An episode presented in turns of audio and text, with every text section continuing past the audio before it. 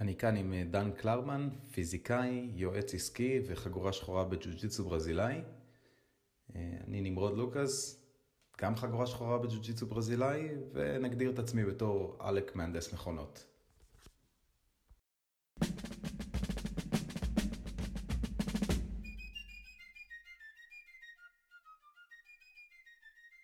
שומרים את זה אמיתי, פרק ראשון. מי שלא שמע את הפיילוטים, אה, דיברנו על אה, מרחבי פאזה, ודיברנו על הרעיון של אה, למפות מה שיכול לקרות במצבי לחימה כלשהם, ושהמיפוי הזה הוא, הוא נבנה ממצבים שחוזרים על עצמם, ולדן היה הרעיון. אוקיי, okay, אז, אז בפעם הקודמת דיברנו על מודל שאומר ש... אנחנו יכולים לעשות אה, איזשהו מיפוי מופשט של אה, מרחב הפאזה של, אה, של מערכת מאבק. אנחנו, הדוגמאות שאנחנו מביאים זה כמובן ג'ו-ג'יצו ברזילאי או שח, אבל אפשר להרחיב את זה להרבה מצבים אחרים. והרעיון היה שהקהילה בעצם ממפה את מרחב הפאזה הזה על ידי פשוט משחק בתוכו, ו, ולאט לאט כשהדברים חוזרים מעצמם, כשאנחנו ממפים את ה... כל אחד מוסיף עוד נקודה למרחב פאזה הזה שהצענו שאולי אפשר אה, לצבוע אותו לפי המצבים שמובילים לניצחון של אה, לבן או לניצחון של אה, שחור ולאט לאט אנחנו יכולים למצוא פיצ'רים כאלה, אזורים, אגנים שבהם, שמצבים שלהם אנחנו יכולים לקרוא בשמות מסוימים. למשל אפשר לקרוא לניון סטומיק, לאזור מסוים, זה המצב שאנחנו קוראים לו ניון סטומיק, כי הוא מביא, כל, הדברים שרלוונטיים לו אה, אה, אה, נמצאים שם, ומצב שהוא מובהק אחרת, אני אקרא לו אולי בשם אחר, כשברור לנו שה, שהגבולות בין המצבים לא, הם לא עד כדי כך חדים. אז, אז זה המיפוי של הקהילה. זה, זה לא בעיה שהם לא, שהם לא כל כך חדים, זה העניין הראוי לציון בעיניי זה שהם זולגים אחד לתוך השני. כלומר, כמו שיש אה, רכס הרים, וברור לך בפסגות שהפסגה הזאת פה והפסגה הזאת שם, אבל אם אתה מתחיל לחפש בדיוק איפה אחד נגמר והשני נגמר, אז אם יש לך מזל ואתה יודע לזהות אה, פרשות מים, אני מדבר עכשיו על שטח גיאוגרפי אמיתי, אז אתה תוכל אולי למצוא, למרות שאנחנו יודעים שזה פרקטלי. ו, ובסוף לא באמת תמצא את הנקודת פיצול שעל המפה היא, היא קורדינט, על המפה הדו-ממדית שאנחנו מסתכלים עליה, אפשר למצוא קורדינטה חד משמעית שהיא בדיוק הפיצול. במציאות אין, אין כנראה דבר כזה, כי כמה שתעשה זום אין לא תמצא אותו. אז זה קצת גולש לפילוסופיה, אבל זה רלוונטי לנו כי, כי אני, אני עוד אבקש שתסביר את זה בעתיד בכל מיני צורות, אבל לפרקטלים במתמטיקה יש תכונות שאתה יכול להשליך על, אם פרקטל מייצג משהו אמיתי, זה, זה יכול להשליך על איך הדבר הזה מתנהג. אני, חד אני... משמעית, זה לא רק שהגבולות הם לא חדים, הם מאוד מאוד מורכבים, עם שלוחות של האחד לתוך השני ו, וכולי, ויכול להיות שה, שהשלוחות האלה בעצם הן ממש עמוקות. אז זה במתמטיקה, ו- ואם נלך רגע לצד השני לגמרי, לשני אנשים שמנסים אה, לחנוק אחד את השני, אז בסוף, אם יש לנו מצב שאנחנו אומרים, אוקיי, guard זה כשהוא בין הרגליים שלו, אבל אז אנחנו מתחילים לתת כל מיני הנחות, וגם זה guard, וגם ההוא guard, ויש butterfly guard, ויש... אה, רגע, אולי אפילו כשהוא כמעט עבר, אבל עוד לא ביסס, זה עדיין נחשב ה guard, השופט אולי לא ייתן ניקוד, אז ברגע שאתה מביא אה, את המערכת הסמלית שדיברנו עליה, לנסות לייצג בדברים שקשורים לאמת, אתה רואה שגם בסמלי וגם באמת יש לך בעיות כאלה. לא. והן קשורות אחת לשנייה, כי זה עובר ממרחב מחשבה אחד למרחב מחשבה אחר. לא, נכון, אבל אני חושב שהמודל הפרקטלי הוא מודל שמייצג בדיוק את, ה, את, את הבעיה הזו. מה שאתה אומר זה שאני לא יודע אם אני נמצא פה או פה, והיכולת שלי לעשות אה, זום פנימה ולזהות את הערבוב הזה היא אינסופית, זה, זה ממש אה, דווקא סטים פרקטליים מסוימים הם דוגמאות מצוינות לדבר הזה באמת. נכון, אל, אלא אם כן ניקח משהו כמו מחשב, ש, שגם שם יש בסוף מגבלות כאלה דיסקרטיות, אבל לכאורה במחשב אתה יכול תמיד לעשות עוד זום, ותמיד לעשות עוד זום, ותגיע בסוף לפיקסל או לגודל הבסיסי, ששם זה או ככה או ככה. אבל זה יהיה רק קירוב. לא, במודל שהוא, בלא מודל, במשהו שהוא אה, לגמרי מוכל בתוך המחשב, זה לא יהיה קירוב. אתה יכול למצוא בדיוק את האמצע של משהו. נכון, נכון. במציאות אתה לא יכול. אה, אם כבר אה, נוגעים בזה, אז, אז למעשה אתה יכול לקחת את המשוואה, וככל שאתה עושה זום אין, אתה תגלה פרטים חדשים. יותר, יותר ויותר. או, אז, לא... אז לא, אז אני דיברתי על, על אה, מתמטיקה רגילה, נגיד, מה שאינטואיטיבי לאנשים יותר להבין מה זה מתמטיקה. x שווה 1.0, זה גם 1.00 ו-000 ואין סוף אפסים. אם אמרת שזה ב-1.0, אז זה פשוט שם. כי הצורת מחשבה של מרחב מתמטי כזה, היא, היא כזאת שבו דברים יכולים להיות משהו לגמרי. אבל העולם המציאותי לא מתנהג ככה, וגם במתמטיקה יש לך ישויות כאלה כמו פרקטלים, שאפילו שם, בעולם הלכאורה תיאורטי, נקי, טהור, מחשבתי, נגיד נקרא לו אידיאלי, גם שם הם מתנהגים נורא מוזר. כן, אני חושב שזה אולי הזדמנות טובה לדבר על מערכות כאוטיות, אה, אם אנחנו כבר נוגעים בזה. מעולה. כי בעצם זה נכון שאני יכול לקחת... נגיד ניקח את אה, הסט של מנדלבורט בתור דוגמה, תן לי קורדינטה ואני אגיד לך חד משמעית אם היא שחורה או לבנה.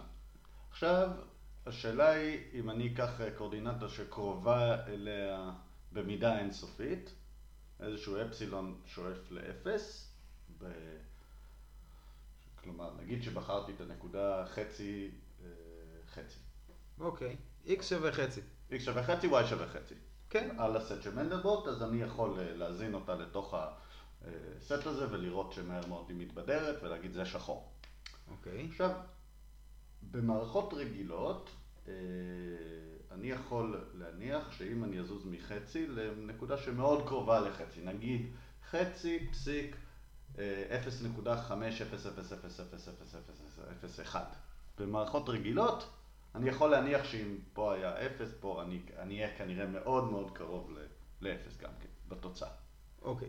אני, אני רוצה שנזכור את, ה, את הנקודה הזאת, כי כל מי שלומד מתמטיקה וג'ו-ג'יצו, שזה כנראה מי שיטרח ל, ל, להקשיב לזה, או למד מתמטיקה וג'ו-ג'יצו או משהו דומה, אז, אז הנקודה הזאת של ה...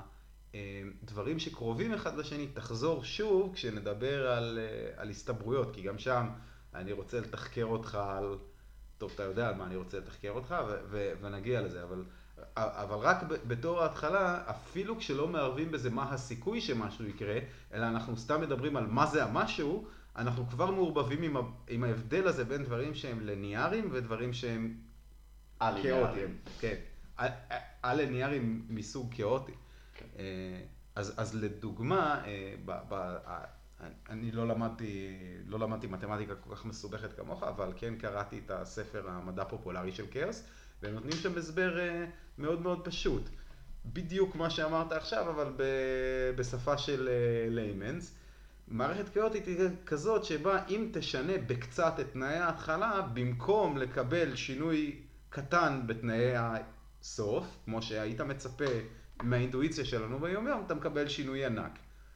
לדוגמה, קניתי, קניתי מניה של משהו, ואני בכוונה משתמש במניה, כי שם זה יכול, יכול להיות שיהיה דבר כזה, שאם אני אקנה קצת מניות, יהיה לי רווח בפרופורציה למה שקניתי, אבל אם אני אקנה יותר מניות, אז פתאום הרווח לא יהיה בפרופורציה, לא יהיה קשר בין ההבדל בתשומה שלי להבדל בתפוקה. זה, זה, זה תמיד אה, נושא מעניין, כי מה שנורא מבלבל במערכות האלה הרבה פעמים, זה שבאזורים מסוימים הן לינאריות, ובאזורים מסוימים הן מאוד א-לינאריות. כמובן שהמטאפורה שהאהובה על כולם היא אה, אפקט הפרפר. כן, כן. ובאמת הפעם הראשונה שמישהו אה, חשב על הדברים האלה היה כשהתחילו לחז... לעשות מודלים של מזג אוויר, mm-hmm. ומישהו בנה מודל לא מסובך של מזג אוויר. והזין לעצמו, לתוכו תנאי התחלה מסוימים, קיבל תוצאה מסוימת, והוא הזין לתוכו תנאי התחלה זהים, או לפחות הוא חשב שהם זהים, שוב, וקיבל תוצאה אחרת לגמרי, והוא היה בטוח שיש לו באג במערכת, והוא הלך וממש נכנס לקרביים, והוא... והוא גילה שבפעם הראשונה שהוא הזין את תנאי ההתחלה זה היה בייצוג אקסדצימלי ובפעם השנייה שהוא הכניס את תנאי ההתחלה זה היה בייצוג עשרוני ובמערכת שהוא השתמש בה היה שם איזשהו הבדל בספרה ה-20 אחרי הנקודה בתנאי ההתחלה. הוא הכניס את אותם מספרים, לא, לא משנה, לא, אקסדצימלי או דצימלי, זה פשוט שיטות שונות לייצג את אותו מספר. בגלל שהוא הכניס את המספרים בצורה שונה, הוא חשב שהם זה עם העיגול של הספרות. הספרה האחרונה בדיוק עשתה שינוי עצום בתוצאה. במערכות לינאריות אנחנו רגילים שאם אני מכניס שינוי קטנטן בכניסה, אני אקבל שינוי קטנטן ביציאה. בדיוק. אז, אז, אז, וזה, מה ש, וזה הדברים שנגיד טלב וקלמן מדברים, מדברים עליהם, שקל לנו להבין. זה מה שאנשים אוהבים להבין. אנחנו אוהבים לחשוב ליניארי כי זה נוח לנו.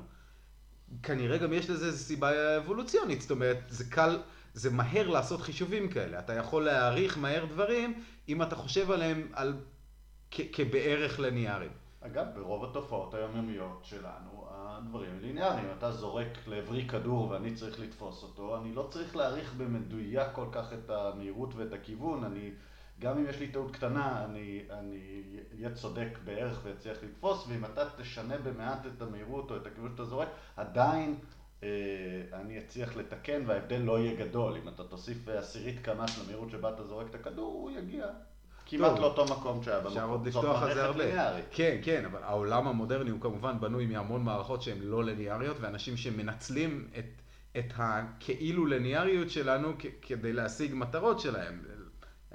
אני יכול לחשוב על המון דוגמאות כאלה, אבל פרסומות זה הדבר הכי נכון. שקופץ לי למחשבה הראשון. משתמשים בלהסיח את הדעת שלנו ולהכניס לנו איזה שהם רעיונות, כשאנחנו רגילים לחשוב במוד, מה, אבל אה, אם ראיתי את התמונה זה לא אומר שאני אקנה את זה. כן, אבל אם ראית את התמונה 500 פעם, זה מעלה את הסיכוי שתקנה את זה, וגם אתה לא תהיה מודע לתהליך, אלא אם כן מישהו סיפר לך את זה.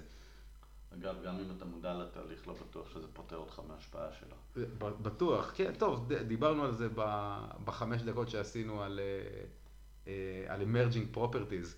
אז, אה, אז, אז יש דברים שהם emerging ביומיום ואנחנו בכלל לא מודעים אליה. אני מסכים עם מה שאתה אומר, שרוב מה שאנחנו זוכרים הוא ליניארי. כן. שוב, כי המוח שלנו אוהב את זה. אני חושב שהמוח שלנו מכוות לזה אבולוציונית, כי, כי כנראה... א', רוב הסביבה שלנו בטווח הקצר, הפיז, הפיזית, הפיזיקלית, שאנחנו חיים בתוכה, היא לינארית. אה, העולם המודרני יש בו כל מיני מערכות לא פיזיקליות, תרבותיות, כלכליות, הרבה יותר מתוחכמות, שהן אה, רחוקות מלהיות לינאריות, אבל המוח שלנו עוד לא, הוא לא רגיל, הוא לא מכיר, ביולוגית. אה, כן, כן, אני עכשיו, מסכים. גם אם היו תופעות א-לינאריות בהיסטוריה שלנו ובהתפתחות שלנו כמין, אפשר להניח בשקט שכנראה אה, להתעלם מהן ולייצג את העולם כלינארי היה לזה איזשהו יתרון אבולוציוני ולכן אנחנו... נכון, נו, ברור. מה, בישיבת מנהלים, אפילו בהחלטות גדולות, מה בסוף אומרים? טוב, תביא שתי אפשרויות. רוצים לעשות ככה או ככה? אנשים אוהבים לעשות פישוט כי זה, כי זה מקל עלינו קבלת החלטות, לכן זה מאיץ לנו את קבלת ההחלטות. אה, שיכול להיות לזה יתרון. כן, בקבוצות קטנות של צעדים לקטים בטוח היה לזה יתרון. בעולם של היום, לא יודע, אולי אנחנו חווים עכשיו איזו התחלה של אבולוציה חדשה, שעוד, אה, לא יודע כן, מה, שלוש מיליון שנה, פתאום יהיו אנשים שחושבים בצורה אחרת. אה, נכון. שהמוח שלהם מכוות אחרת, שאפילו ברמת התאים משתמשים אפילו אולי בכימיה אחרת כדי, כדי להשיג אפקטים שיש להם יתרון. כי אולי בן אדם שצריך לשלוט על מיליארדים, המחשבה שלו, כדי לעשות את זה יותר טוב מאחרים ששולטים על מיליארדים, המחשבה שלו צריכה לעבוד שונה. טוב, יש פה כמובן את הפער שבין האבולוציה שלנו כמין, לבין היתרונות שאנחנו יכולים להשיג כפרטים. יכול להיות טובת המין מבחינת ההתרבות שלו היא דווקא שהפרטים לא, לא יצליחו כל כך כן, לנצח זה... יותר מדי. אידיוקרסי, נו, יש על זה סרט גאוני שאומר שהאבולוציה נפסקה. אה, כי, כי האנשים הטיפשים מביאים המון ילדים ואנשים חכמים לא מביאים, אז רוב, רוב העולם טיפשים. אבל בסרט הם לוקחים את זה לקיצון כאילו אין יותר אנשים חכמים. במציאות מה שאני מדמיין קורה זה אליטה, אפילו אליטה ביולוגית, אם תיתן לזה מספיק שנים, של אנשים חכמים ששולטים בכל השאר. כי עד היום מה שאנחנו מראים זה שזה ה... זה הרצון של כל מיני נושאי אה, גנים כמו ספיאנס. אני חושב ש... אה, אם נקרא לזה, לא, היסטורית זה לא המילה הנכונה, אבל אה, ביולוגית אבולוציונית אנחנו נפרדנו ממינים אחרים של הומנידים, הם לא שרדו, אנחנו עדיין פה, יש לנו DNA מעורבב איתם, ארבעה חמישה מינים כאלה, אבל אנחנו כנראה היינו אותה אליטה אינטלקטואלית ש... צדה והשמידה את כל השאר, גם אם מדי פעם אה, כן. התערבבנו איתם ביולוגית. אין אבל... סיבה שזה לא יקרה עוד פעם. כן, אבל אני חושב שאולי אותנו מעניין בשיחות האלה, וזה דווקא לדבר על, אה, אוקיי, אה, מה, מה קורה לנו כפרטים ופחות כמין, ואיך אנחנו יכולים להסתכל על העולם ועל מצבי מאבק בטווחי זמן אולי לא, לא, לא גיאולוגיים אבולוציוניים ביולוגיים, כן. אלא... מסכים, סחפנו קצת פה. בכל מקרה, בכל מקרה, אז אה, איך הגענו לזה? דיברנו על, ה, על, על תפיסה של דברים כאוטיים, ו, וזה קשור, אולי ננסה לחבר את זה בחזרה לג'ו-ג'יטסו, למי שלא עף על מתמטיקה ופילוסופיה כל הזמן. לחימה היא תחום כאוטי מאוד. זאת אומרת, היא בדיוק מצייתת לכלל הזה ששינוי קטנטן בתנאי ההתחלה, יכול להביא לשינוי עצום בתנאי הסיום. הקלישאה המוכרת באירופה זה המסמר בפרסת הסוס שמכשיל את השליח, שלא מעביר את המידע, שמטעה את הגנרל, שמפסיד את המלחמה. אני חושב שזה הפתיח של סרט צרפתי שנקרא אה, סיפור פשוט. שרואים את המסמר שנופל מהפרסה של הסוס וכל פריז בסוף בחורבות ואז הסרט הוא על משהו אחר לגמרי. אה, אוקיי. שווה לראות אותו. אוקיי, כן, אפשר, אני אחפש. אמ, אבל אני חושב שאפשר אה, לחזור אולי למודל שתיארנו פעם קודמת אני חושב שמילת מפתח היא ששינוי קטן יכול להביא בדיוק. לשינוי להגיד. לא כל, לא, כל, לא כל פרפר גורם לסופה בצד השני של העולם, כי אז כאילו לא, לא נכון. לא ממש היה נשאר שום דבר. ואני חושב שדיברנו, הרעיון הזה של ה basins, של האגנים האלה, כן. של אזורים שבהם במובהק יש יתרון לצד אה, אחד, אה, סטטיסטי. כן, ושאלה... מה הם בעצם? בעצם בסוף זה הטכניקות והרצפים של הטכניקות שאנחנו מדברים עליהם. כלומר, כשילדים יושבים ורואים יוטיוב ורואים, תמצא לי יציאות מסייד, הם בדיוק מדברים על, במקרה הזה, הקיר החד. של, של, או המצוק שאני מנסה לטפס החוצה ממנו, כי כל עוד אני לא עושה את זה, אני תקוע שם. נכון. בחיסרון. נכון. עכשיו, כנראה שיש שבילים לעלות במעלה ה... ההרים האלה, המחסומי הפוטנציאל האלה, או המגבלות האלה, האזורים שבהם אם אני שחור ללבן יש יתרון, יש איזה שהם שבילים ש... שאם אני עובר דרכם אני יכול אה, להשוות, ודיברנו על זה שהגבולות האלה שבו השינוי קטן כן יכול לקחת אותי לשם, אותם אנחנו קוראים להם מצבי הסקרמבל לפעמים. כן, זה, זה מצבי סקרמבל, או פשוט מצבים של שוויון. כלומר, התחלה של קרב ג'ודו, או קרב ג'ו-ג'יצו תחרותי לצורך העניין. לא? שני, שני הצדדים מתחילים במצב אה, יחסית שווה, נלחמים על הגריפים, אה, או אפילו מצב של גארד שנחשב יחסית שוויוני, לא יודע, ב-MMA, ויש לזה כל מיני השלכות אחרות, אבל בספארינג רגיל, זה שבגארד לא ביתרון מובהק על, כן, הפסדור. כאילו זה... נכון, ו- ולכן את המפה אני חושב בעיני רוחנו זה לא נכון כל כך אה, לצבוע בשחור ללבן, אלא יותר באדום וכחול עם כל הגוונים שבאמצע, עם איזשה, איזשהו לבן באמצע שבו אין יתרון מוגבל לצד כן, אחד. כן, כן, מצבים שווים. מינוס אחד לאחד ולא אה, אפס אחד. אני פחות חושב על זה בתור צבעים ויותר חושב על זה ממש באנלוגיה לטופוגרפיה, כי זה מאוד מאוד דומה. אבל טופוגרפיה היא רק מנקודת המבט של האחד. לא, טופוגרפיה של השניים ביחד. אני מסתכל, אני מסתכל על זה בתור מה שני, ה, שני הבני זוג יכולים לעשות אחד לשני, או, אתה אומר, או יותר אם זה צורת מאבק. את הים אחרת. המזרחי והים המערבי, והנחלים שזורמים לים המערבי הם הניצחון של האחד, מעבר לקו כן. פרשת המים. זה ה- אגב, יכול להיות גם כמה נקודות ניקוז כאלה, כי יש כמה צורות להכריע, אתה יכול אה, להכריע גם רק על ידי זה שהשני לא מכריע אם אתה ביתרון, זה משהו שהוא קצת יותר אה, נכון, חי, יכולים להיות באמת אבל, הרבה... אבל, אבל כמו בטופוגרפיה אמיתית, יכול להיות שטח שהוא פשוט מישור, זאת אומרת, הוא לא יתרון לאף אחד, נכון. גם אם הוא מישור קטן וגם אם הוא מישור ענק. ואם היית מנסה לתאר את זה מתמטית, זה בדיוק המקום שבו היית מקבל מורכבות אינסופית של, ה... של הסטטיסטיקות. אוקיי, אז אם אנחנו כבר רוצים לדבר על סטטיסטיקה, אז אני רוצה שניקח רעיון שהוא הוא דומה ל... הוא, הוא באמת דומה ל, ל, להבדל הזה בין דברים ליניאריים וכאוטיים, שדיברנו עליו קודם, וזה הרעיון של טלב, הוא, אני לא יודע איך זה בעברית, אני רואה שיש לך פה את הספר, אה, Mediocristan ו Extremistan. אה, שקיצוניסטן ובינוניסטן. בינוניסטן. אוקיי, סבבה. לא, לא משנה. ה- כן. סתם ו... מישהו אחר יכול לטרוח ולחפש את זה. איפה הוא? לא, ראיתי את האנטי-פרג'ייל פה. אה, אוקיי. בקיצור, ה- ה- שני, שני המצבים, טוב, אני, אני אתן ממש ממש קצר על איך אני תופס את זה, ואז אני אשאל אותך מה שרציתי. אוקיי. אז, אז טלב מתאר אה, את ההבדל בין דברים שמתפלגים בצורה שהוא גאוסית או התפלגות נורמלית, ושוב, זה דומה לליניאר, זה דברים שקל לנו להבין, זאת אומרת, צדד, קצת מאוד מכל קיצון והרבה מאוד מהאמצע. כלומר, אם אני אקח הרבה אנשים ואני אסדר אותם לפי המשקל או הגובה שלהם, הגובה זה ממש קל לדמיין, אז יעמוד לי באמצע, אה, או, לא, אני אסדר את כולם בשורה, אז יעמוד לי בצד אחד הכי גבוה, בצד שני הכי נמוך, ורוב האנשים יהיו באמצע. אפשר ממש לתאר את הקו שיקרה, זה לא קו ישר. זה קו שבו יש מעט גבוהים, מעט נמוכים והמון ממוצעים, או המון חציוניים, או הממוצע קרוב לחציון, יש לזה בטח הרבה תכונות אה, סטטיסטיות. ההתפלגות נראית כמו שאנחנו מכירים מבית ספר, התפלגות נורמלית.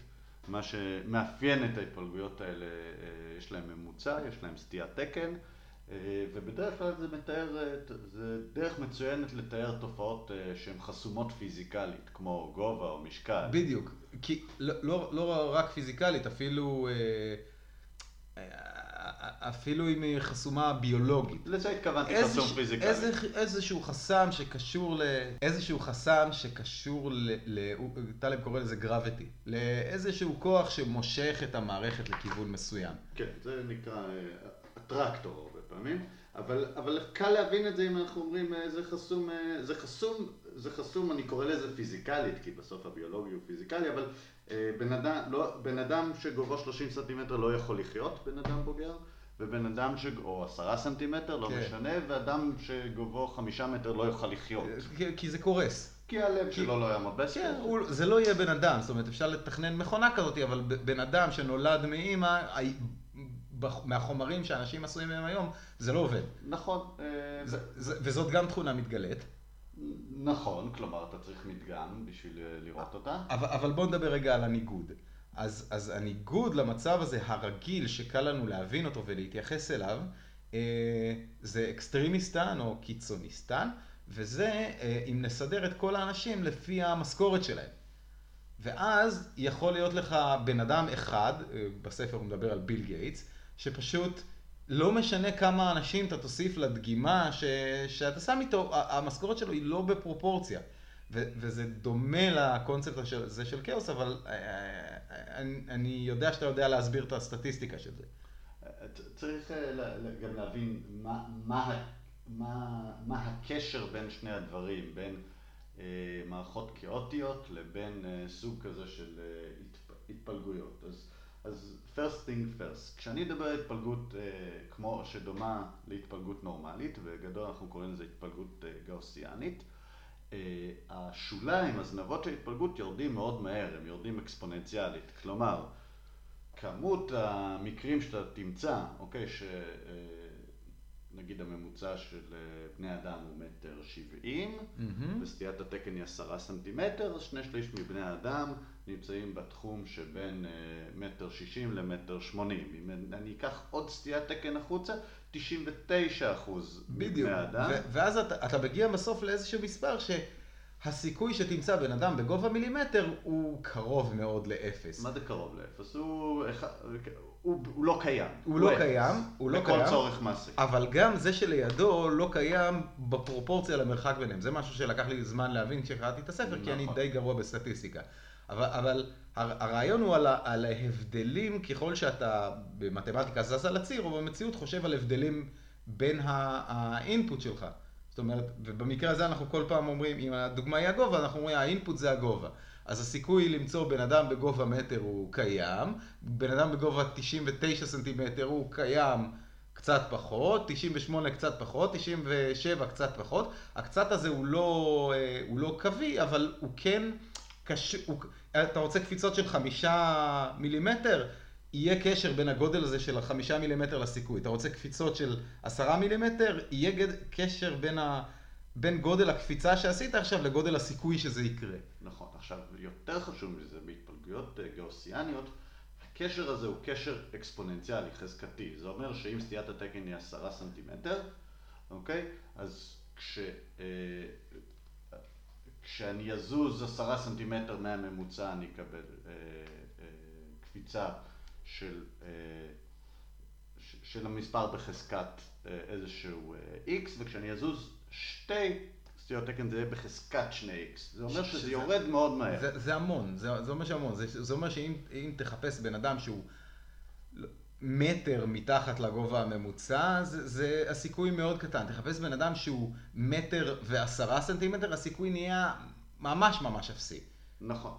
כלומר, זה יורד מהר, אקספוננציאלית. זה מה שמאפיין את ההתפלגויות האלה, ובזכות זה שזה יורד אקספוננציאלית, יש לי ממוצע, יש לי סטיית תקן, זה מתנהג מאוד יפה. כלומר, אפשר להבין מה סביר. כן, ובדרך כלל בהתפלגויות האלה אין... החציון הממוצע והשכיח הם יחסית קרובים אחד לשני והם מוגדרים היטב. אה, אבל תופעות אחרות, נגיד התפלגות של משכורות, אה, לא מתפלגות בצורה כזו. א', בדרך כלל הן לא סימטריות מסביב לממוצע, הן חסומות בצד הנמוך, כלומר קשה להרוויח פחות מ-0 דולרים ביום, mm-hmm. והן לא חסומות בכלל בצד, אה, בצד הגבוה, ומה שיותר חמור מזה, זה אה, שהזנב הוא זנב גם שמן וגם ארוך. הקצב שבו הסבירות יורדת זה כבר לא חזקתי, אלא אה, לוגריתמי. זה אומר שזה יורד מאוד מאוד מאוד לאט ויש סיכוי סביר למצוא מישהו עם משכורת מאוד מאוד מאוד מאוד גבוהה, מה שאומר שאם בטעות השארתי אותו מחוץ למדגם, יש לי, אה, יש לי מושג מאוד גרוע לגבי מה הממוצע של הדגימה. כלומר, אני שואל מה המשכורת הממוצעת של אנשים בעולם, ואני אבחר בצורה אה, סטטיסטית אלף איש ברחבי העולם, רוב הסיכויים שאני אגיע למסקנה שהמשכורת הממוצעת היא עשרה דולר ביום. Mm-hmm. או בחודש. כן. אה, אבל מספיק שאני בטעות אפגע באיזה ביל גייטס אחד באלף האלה, אני עלול בטעות לחשוב שהמשכורת הממוצעת היא כמה מיליארדי דולרים ביום. אז, אז, אז זה באופן דומה להבנה של מערכות כאוטיות יחסית לליניאריות, יש לנו שוב כאן בעיה שהדבר הזה הוא מאוד לא אינטואיטיבי. אנחנו רגילים לחשוב ולקבל החלטות כשאנחנו חושבים במונחי סבירות של גובה ולא של משכורת. נכון. ו- וכשאנחנו הולכים לתחום הלחימה, ואני ארחיב פה קצת, לא חייבים לדבר על אה, ג'ו-ג'יצו ברזילאי, אלא גם על מקרים שבהם מי שרוצה לגנוב לך את הארנק, זו הדוגמה שאני יותר אוהב ממחבל, אמ, יש הבדל במה יכול לקרות, כי מה, מה שכיף לנו בג'ו-ג'יצו זה שאומנם יש אין סוף אקראיות, וכמו שדיברנו קודם, זה הכל פרקטלי וקשה לדעת מה יהיה, אבל יש כמה דברים שבטוח לא יקרו, אם זה קרב ג'ו-ג'יצו. במסגרת החוקים. נכון, ו... המערכת היא כאוטית אבל חסומה. ומי שרוצה לגנוב לך את הארנק, זה הרבה הרבה יותר קשה למפות. כי ה... קודם כל, זה שרוצה לגנוב, יש לו הרבה יותר זמן ממך להתכונן. יכול להיות שהוא גונב ארנקים מלפני שנולדת, לפני שיש לך בכלל ארנק. ודבר שני, אין לו חוקים, הוא יכול להביא שותף, הוא יכול להסיח את דעתך, הוא יכול להיכנס בך עם האוטו ואז לגנוב לך את הארנק. יש, הסיכוי שיקרה משהו בלתי צפוי מסביב למקרה של מישהו שרוצה לגרוב לי את הארנק הוא עצום. בניגוד לסיכוי שיקרה משהו כזה בברזיליאן ג'ו-ג'יצו.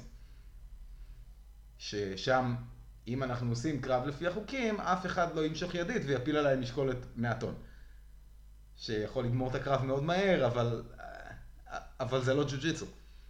כן, זה, אני חושב, שווה להזכיר דיון ישן שעשינו, זה שהסיבה שאני יכול להרשות לעצמי להגיע לדרגות כאלה גבוהות של מורכבות, אה, בג'ו-ג'יצו ברזילאי היא שיש מגבלות. בדיוק, בדיוק. אה, זה נכון, לדבר, יש דברים שדומים לזה, שירת ימי הביניים, הייקו, כלומר, ה... שח? שח. כמה שתוסיף יותר חוקים, הסיכוי שאנשים שנמצאים במצב חזרתי ומתרגלים, יגיעו לרמה אה, מאוד מאוד גבוהה ומעניינת לאנשים אחרים לראות, הוא יותר גבוה. כי החוקים דווקא מביאים את, ה, מביאים את העניין. גדעון כתב על זה את המאמר... אה, התפתחות אה, בתוך הקופסה. כן, היתרון שבקופסה, בניגוד לאנשים שכל הזמן מדברים על לצאת, לצאת מהקופסה, פתרון מחוץ לקופסה, אז דווקא בקופסה יש יתרון מאוד גבוה של רמה, שאני קורא לה רמה טכנית, רמה טכנולוגית. כי, כי כשאתה בתוך קופסה אתה נוטה לפתח בעיות בהתאם ל, לאילוצים שאתה חי בהם.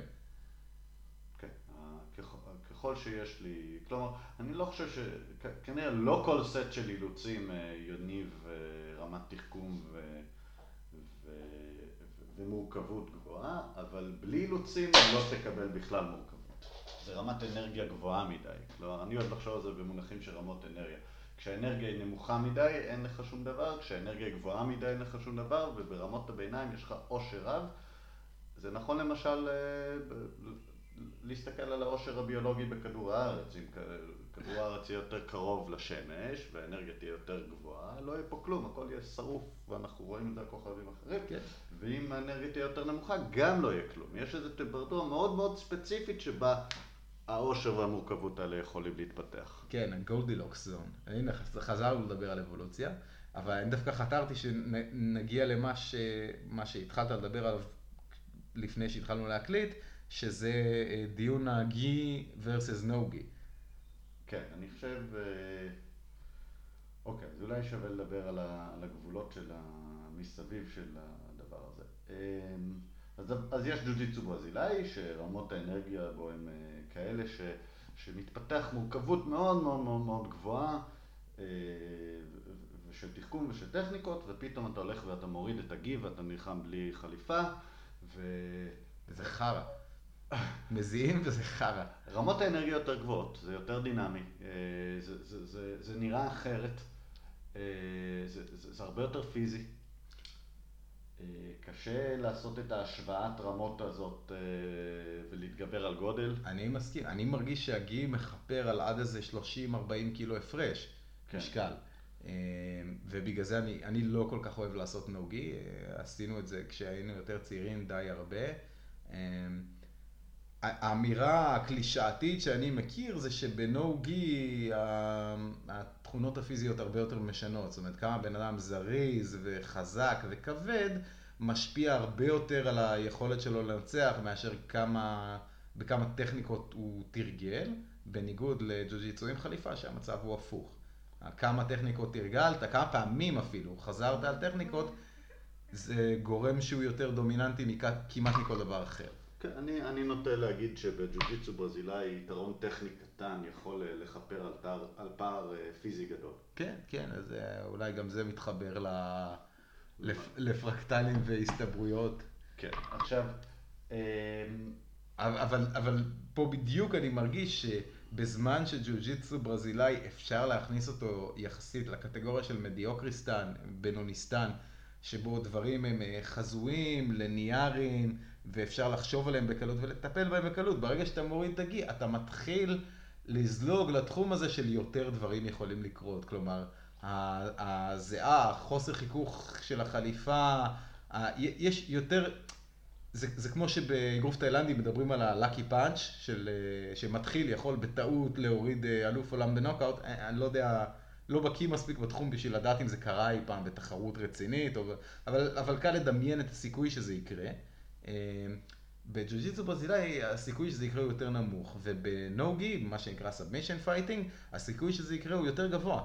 מישהו מתחיל שהוא חזק וזריז, או אפילו מישהו שבא מתחום שכן, מתאבק לדוגמה, הוא, הוא פתאום בא לידי ביטוי אה, הרבה יותר מאשר אם הוא ייכנס לקבוצת ג'ו-ג'יצו, יהרגו אותו. כן, עכשיו, נכון. אני חושב שזה יהיה רגע נחמד לחזור למודל שלנו, שיש לנו מפה של מרחב הפאזה שנראית כמו מרחב גיאוגרפי, במיוחד אם אנחנו מדברים על שני משתתפים, ש... ש... ויש לנו אזורים, אזורי ניקוז, אה, אחד, כלומר, יש לנו אזור שמתנקז אה, לצד אחד, שזה ניצחון של האחד, ואזור ש... ופרשת מים ואזור שמתנקז לצד שני, וברור לנו שיש מישורים באמצע ואזורים שבהם לא ברור האם אני מתנקז לכאן או לכאן, וכל גבעונת קטנה אה, לוקחת אותי לכאן או לכאן. אה, ואולי אפילו יש מצבים של תיקו, איזה שהם אגמים כאלה באמצע המישור ש... אף אחד לא מנצח. שאף אחד לא מנצח, ו... ובשביל לצאת משם צריך להעלות את רמת האנרגיה, בשביל לצאת החוצה. ואם אתה תיקח את אותה מפה של אה, ג'ו-ג'יצו ות... ואתה מסתכל על המפה של הג'ו-ג'יצו הברזילאי ותשאל, אוקיי, אם אני צריך לקחת את המפה הזו אה, ולהפוך אותו למפה של נו-גי, מה יהיה קירוב טוב? אני חושב שאם, שאם אתה תיקח את המפה של הג'ו-ג'יצו ופשוט כל נקודת גובה, תכפיל את הגובה שלה בשתיים או בעשר או במה שלא יהיה, אני חושב שאתה תקבל קירוב לאיך נראית המפה של אה, נהוגי, במובן, למשל הפיצ'רים העיקריים יראו דומה, האזור של הניאון סטומק ייראה פחות או יותר באותו מקום. זה נכון, אפשר לדבר גם על הקשר בין ג'ו-ג'יצו ברזילאי וג'ודו בהקשר הזה, אבל כן, זה נכון, יש תקדימים לזה. בסרט צ'וק היקסון רואים אותו מתכונן לאיזה תחרות, והוא מדבר על זה שלפני התחרות אני צריך להתאמן בלי גי וזה מחליק. אה, הובסון אה, מורה שבא לארץ ודיברתי איתו על זה, הוא, הוא אמר לי לחלוטין, אה, לחלוטין הפוך, הוא אומר לי, כן, כי נו גי, מה אכפת לי? והוא לא בן אדם גדול, הוא בן אדם ממוצע אפילו קצת מינוס בגובה וזה, ו... והוא היה אלוף עולם שמונה פעמים ולא אכפת לו עם גי, בלי גי. אני חושב שמה שאתה אומר, ההגבר הזה הוא נכון, זאת אומרת, אם אתה מאוד מאוד טוב, באחד זה, זה ישליך לשני, אה, זה לא בדיוק דו-כיווני, זאת אומרת, הברזילאים שאני הכרתי, כולם אמרו, תלמד אה, גי ותתחרה נוגי אחר כך אם אתה רוצה. הפוך לא עובד. ואני חושב שיש לי איזשהו הסבר במסגרת המודל שמסביר למה. אה, אז אני רוצה, איזו הקדמונת קטנה, אנחנו כל הזמן מדברים על המרחב הפאזה של הג'ו-ג'יצו הברזילאי ואיך ממפים אותו, ואנחנו מדברים על זה בצורה שהקהילה ממפה אותו. היא ממפה אותו, ואז היא מזהה פיצ'רים עיקריים, אגנים עיקריים, נותנים להם שמות וכל מיני דברים כאלה, ואז אפשר לדבר על זה, או לדבר על זה בערך. אבל עבור הבן אדם הבודד, גם אם אחרים סיפרו לו מה יש במפה בכל מיני מקומות, החוויה האישית שלו, המרכז התנועה במוח שלו מכיר, אה, יש אזורים שעבורו ממופים בדיוק יותר גבוה, יש אזורים שממופים בדיוק פחות גבוה, כי הוא לא ביקר בהם הרבה פעמים, ואזורים שמעולם לא מיפה, כי אף פעם לא, לא היה בהם. אולי הוא היה לידם, אבל לא עבר אה, דרכם, או הוא כמעט לא מבקר בהם. מישהו שאוהב לעשות הרבה knee on stomach, אבל לא עושה mount, האזור של ה knee on stomach ממופה לו הרבה יותר מאשר האזור של, ה, של, של ה mount והמשחק הזה. עבורו, עבורו אישית, במה שהוא מכיר. כן, זה אומר שכשהוא יהיה במצבי מאונט, הרזולוציה שלו להבדיל בין הברך שלי פה, הברך שלי שם, בשבילו זה יהיה אותו דבר, למרות שיכול להיות שנקרא לזה אובייקטיבית, פעם אחת יש לו סיכוי יותר גבוה ופעם אחת יש לו סיכוי יותר נמוך, וזה, וזה משהו שהיה נתון לשליטה שלו, זה לא בגלל היריב. נכון, נכון. עכשיו, זה גם אומר שהיכולת שלו לפתור את המצב ולהגיע, למצוא את הדרך לניצחון, היא, היא, היא תהיה... אולי יותר גסה או פחות מתוחכמת, ודברים שהיריב שלו יעשה עלולים להפתיע אותו. עכשיו, אז, אז יש אמירה שאם תעשה no גי, סליחה, אז תעשה גי הרבה, זה יכול לעזור לך אה, בנו גי, ואני מתחיל, אה, והרעיון שלי ללמה זה יכול להיות הוא כזה. מכיוון שרמות האנרגיה בנו גי הן יותר גבוהות, אז אה, יותר מסוכן לי לנסות להציץ מעל איזשהו רכס. המאמץ שדרוש לי שיגיע לשם בשביל לראות האם בצד השני יש לי אה, פתרון או יתרון, אה, אני צריך להתאמץ יותר, ויותר מפתה ללכת בשבילים המוכרים של ה-Paths of Least Resistance שאני כבר ממופים עבורי ולהתנקז דרכם לדברים שעובדים לי. אם אני הולך ועושה ג'ו-ג'יצו ברזילאי אז כל הרכסים האלה הם קצת יותר נמוכים ואז יש לי יותר אינסנטיב לחקור ולמצוא שבילים בין ה... נכון. שחודרים את המצוקים האלה ולהכיר מה יש בצד השני. אז זה הבדל גם לא רק בביצוע, זה גם הבדל בשיטת האימון. חד וחלק, חד וחלק. ומבחינתי, או איך שאני מכיר את העולם, קבוצות שראיתי עד היום, זה גם הבדל באנשים פשוט. אנשים שעושים נוגי נוטים להיות יותר אתלטים ויותר תחרותיים ופחות סבלנים ופחות חוקרים, ואנשים שעושים ג'ו-ג'יצו לא אכפת לך להקריב חודש של אימונים כדי ללמוד משהו חדש, סתם בשם הסקרנות, גם אם זה יתברר כ-dead end, או כמשהו לא נורא שימושי, או סתם איזה קוריוז מעניין, אתה תעשה אותו בשם העניין, ואחר כך זה יפתח לך רזולוציה כשאתה עושה ספארינג שבו אתה לא חוקר, אלא אתה מנסה להכריע. נכון, ועכשיו, אני חושב שאותו רעיון, הוא אומר, אני עושה הרבה עבודה עם גי, אני חוקר אזורים ש... יותר קל לי לחקור אותם עם גי מאשר עם נו גי, ולכן עם נו גי אני פשוט, לא שאי אפשר, יהיה לי פחות תמריץ פסיכולוגי לעשות את זה, כי אני אחפש אולי לנצח או לא להפסיד, אז אני הולך לשם, ומכיוון שהתחומים קרובים, כשאני חוזר לנו גי, האזורים האלה ממופים עבורי, וגם אם אמנם מכיוון שזה דומה, גם אם אמנם המצוקים יותר גבוהים, אני מכיר אולי את השביל הזה בין הערים בשביל נכון. ללכת לצד אז השני. אז אם יש לך אמונה, אתה יכול לעשות דברים מסוכנים, כי אתה מקווה שתגיע לאנשהו, אתה יכול להמר יותר וה upside שלך יכול לגדול. ומה שרציתי להגיד עוד, זה לפי מה שאני מבין ממה שאתה אומר, זה שהחלק העליון של ה gi זה ה lab coat של ה grappling. המדענים, אה, המדענים של ה grappling שמים gi וחוקרים, ואחר כך אה, זורקים את זה לכל מיני מהנדסי MMA שיעשו את זה בלי gi. ויישמו, יפה, מעניין, אנלוגיה יפה. צריך עכשיו כזה pocket protector. בדיוק, שנים אני אומר שצריך כיסים ב gi. גם בשביל לשים את הידיים בכיסים כשאתה מסתכל על הדגמות, וגם עם עט זה יכול להיות נחמד. כן, כן, תעצור רגע, אני צריך לרשום משהו. אוקיי, רק אולי בשביל, בשביל, בשביל לארוז את זה, אני חושב ש... אם אורזים את הכל ביחד, אז, אז האמת היא שהאמירה הזו של אם אתה מוריד את רמות האנרגיה, יותר קל לך לחקור אזורים לא ממופים, נכון גם בתוך עולם הגי. זאת אחת הסיבות שאולי נכון להתאמן לא בעוצמות גבוהות. חלק גדול מהזמן. כתבתי על זה מאמר כזה, אז שנקרא אימון בהילוך בינוני. אם אי פעם יהיה לנו אתר או show notes, אז אני עכשיו אשים את הלינק שם. אמ, אבל כן, אני, אני מאוד מאוד מאמין כזה באימון אה, משחקי ואימון של חקירה. דרך אגב, אה, דיברנו על גי, אבל גם היחס בין ג'ו-ג'יצו ברזילאי לאבא שלו, שזה הג'ודו, הוא בדיוק כזה. הג'ודו המקורי, ויש היום אה, מיליון סרטונים של ג'יגורו קאנו וכל מיני כאלה שחור לבנים שרואים שעשו בג'ודו עבודת נוואזה שדומה לג'ו-ג'יצו ברזילאי. אמ, אה, אבל, היום הג'ודו נראה שונה לגמרי, ואתה רואה את זה, אנשים מתרגלים ותחרותיים בכלל, הכל מהונדס גנטית להגיע לאיזה ניצחון, ואין בדיוק משחק וחקירה כזה כמו שיש בג'ו-ג'יצו ברזילאי, סתם כי, כי הספארינג של הג'ו-ג'יצו הוא יותר נעים, אז אנשים יכולים לעשות אותו יותר. אה, כן, אני מסכים, אחת הסיבות שזה כזה כיף.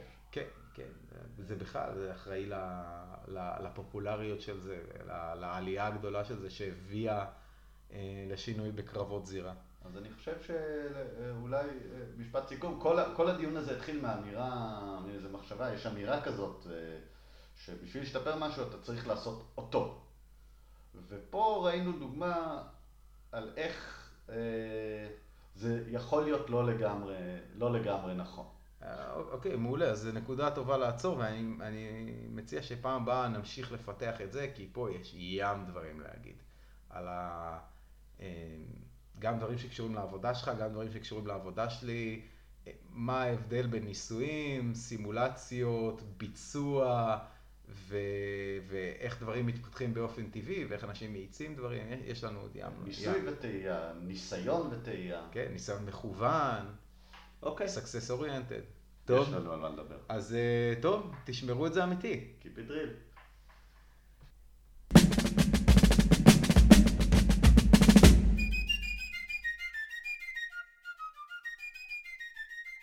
שאומרים... נחזור למודל שלנו, שיש לנו מפה של מרחב הפאזה שנראית כמו מרחב גיאוגרפי, במיוחד אם אנחנו מדברים על שני משתתפים, ש... ש... ויש לנו אזורים, אזורי ניקוז, אה, אחד, כלומר, יש לנו אזור שמתנקז אה, לצד אחד, שזה ניצחון של האחד, ואזור ש...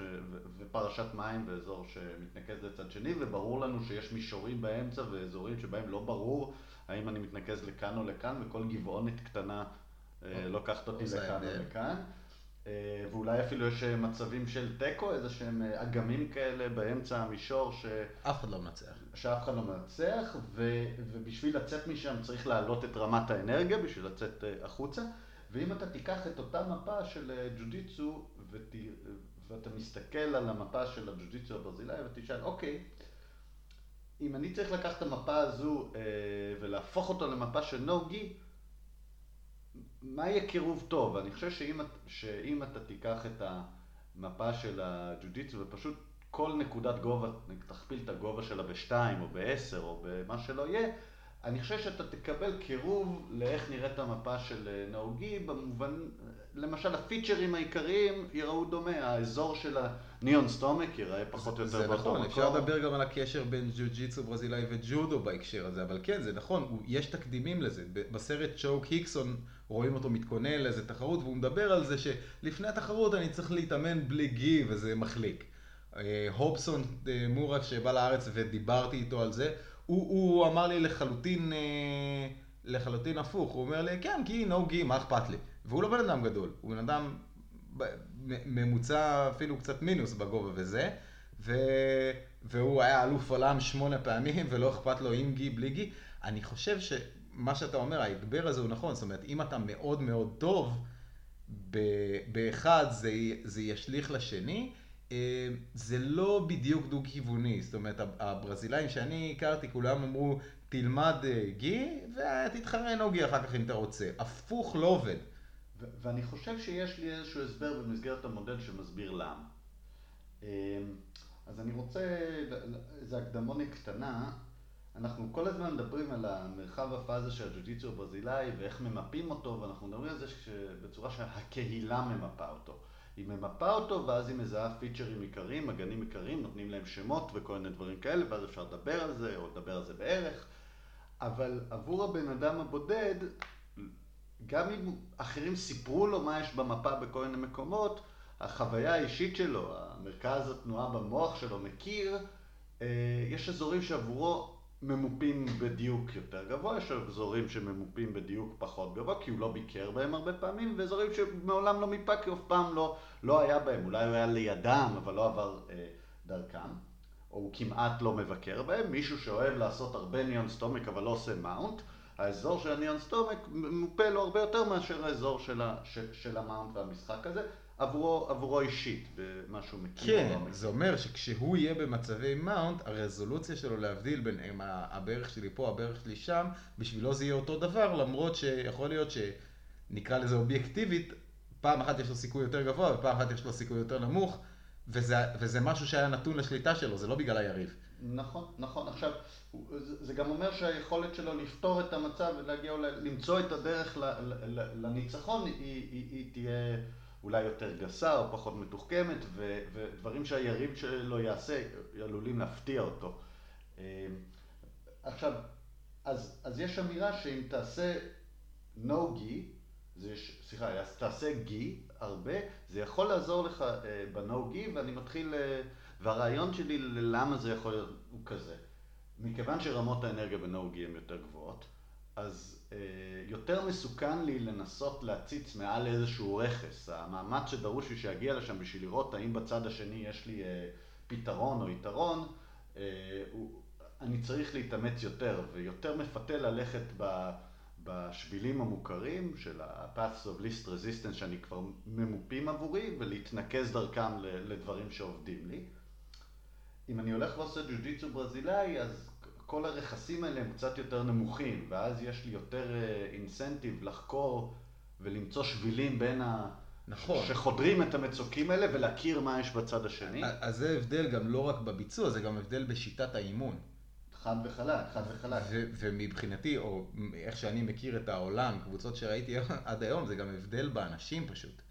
אנשים שעושים נוגי נוטים להיות יותר אתלטים ויותר תחרותיים ופחות סבלנים ופחות חוקרים, ואנשים שעושים ג'ו-ג'יצו לא אכפת לך להקריב חודש של אימונים כדי ללמוד משהו חדש, סתם בשם הסקרנות, גם אם זה יתברר כ-dead end, או כמשהו לא נורא שימושי, או סתם איזה קוריוז מעניין, אתה תעשה אותו בשם העניין, ואחר כך זה יפתח לך רזולוציה כשאתה עושה ספארינג שבו אתה לא חוקר, אלא אתה מנסה להכריע. נכון, ועכשיו, אני חושב שאותו רעיון, הוא אומר, אני עושה הרבה עבודה עם גי, אני חוקר אזורים שיותר קל לי לחקור אותם עם גי מאשר עם נו גי, ולכן עם נו גי אני פשוט... לא שאי אפשר, יהיה לי פחות תמריץ פסיכולוגי לעשות את זה, כי אני אחפש אולי לנצח או לא להפסיד, אז אני הולך לשם, ומכיוון שהתחומים קרובים, כשאני חוזר לנהוגי, האזורים האלה ממופים עבורי, וגם אם אמנם, מכיוון שזה דומה, גם אם אמנם המצוקים יותר גבוהים, אני מכיר אולי את השביל הזה בין הערים בשביל נכון. ללכת לצד אז השני. אז אם יש לך אמונה, אתה יכול לעשות דברים מסוכנים, כי אתה מקווה שתגיע לאנשהו, אתה יכול להמר יותר וה upside שלך יכול לגדול. ומה שרציתי להגיד עוד, זה לפי מה שאני מבין ממה שאתה אומר, זה שהחלק העליון של הגי זה ה lab coat של ה grappling. המדענים, אה, המדענים של ה grappling שמים גי וחוקרים, ואחר כך אה, זורקים את זה לכל מיני מהנדסי MMA שיעשו את זה בלי גי. ויישמו, יפה, מעניין, אנלוגיה יפה. צריך עכשיו כזה פוקט פרוטקטור. בדיוק, שנים אני אומר שצריך אה, כיסים בגי. גם בשביל לשים את הידיים בכיסים כשאתה מסתכל על הדגמות, וגם עם עט זה יכול להיות נחמד. כן, כן, תעצור רגע, אני צריך לרשום משהו. אוקיי, רק אולי בשביל, אה, בשביל, אה, בשביל אה, לארוז את זה, אני חושב שאם אורזים את הכל ביחד, אז, אז האמת היא שהאמירה הזו של אם אתה מוריד את רמות האנרגיה, יותר קל לך לחקור אזורים לא ממופים, נכון גם בתוך עולם הגיל. זאת אחת הסיבות שאולי נכון להתאמן לא בעוצמות גבוהות. חלק גדול מהזמן. כתבתי על זה מאמר כזה, אז שנקרא אה, אימון בהילוך בינוני. אה, אם אי פעם יהיה לנו אתר או show notes, אז אני עכשיו אשים את הלינק שם. אה, אבל כן, אני, אני מאוד מאוד מאמין כזה באימון משחקי ואימון של חקירה. דרך אגב, דיברנו על גי נוגי, אבל גם היחס בין ג'ו-ג'יצו ברזילאי לאבא שלו, שזה הג'ודו, הוא בדיוק כזה. הג'ודו המקורי, ויש היום מיליון סרטונים של ג'יגורו קאנו וכל מיני כאלה שחור לבנים שרואים שעשו בג'ודו עבודת נוואזה שדומה לג'ו-ג'יצו ברזילאי. אה, אה, אבל היום הג'ודו נראה שונה לגמרי, ואתה רואה את זה, אנשים מתרגלים ותחרותיים בכלל, הכל מונדס גנטית להגיע לאיזה ניצחון, ואין בדיוק משחק וחקירה כזה כמו שיש בג'ו-ג'יצו ברזילאי, סתם כי... כי הספארינג של הג'ו-ג'יצו הוא יותר נעים, אז אנשים יכולים לעשות אותו יותר. אה, כן, אני מסכים, אחת הסיבות שזה כזה כיף. כן, כן, זה בכלל, זה אחראי לפופולריות של זה, לעלייה הגדולה של זה שהביאה אה, לשינוי בקרבות זירה. אז אני חושב שאולי, אה, משפט סיכום, כל, כל הדיון הזה התחיל מאמירה, מאיזו מחשבה, יש אמירה כזאת, שבשביל להשתפר משהו אתה צריך לעשות אותו. ופה ראינו דוגמה על איך אה, זה יכול להיות לא לגמרי, לא לגמרי נכון. אה, אוקיי, מעולה, אז זו נקודה טובה לעצור, ואני מציע שפעם הבאה נמשיך לפתח את זה, כי פה יש ים דברים להגיד. על ה... אה, גם דברים שקשורים לעבודה שלך, גם דברים שקשורים לעבודה שלי, אה, מה ההבדל בין ניסויים, סימולציות, ביצוע, ו... ואיך דברים מתפתחים באופן טבעי, ואיך אנשים מאיצים דברים, יש לנו עוד ים. ניסוי ים. וטעייה, ניסיון וטעייה. כן, ניסיון מכוון. אוקיי. Success oriented. טוב. יש לנו על מה לדבר. אז אה, טוב, תשמרו את זה אמיתי. Keep it real.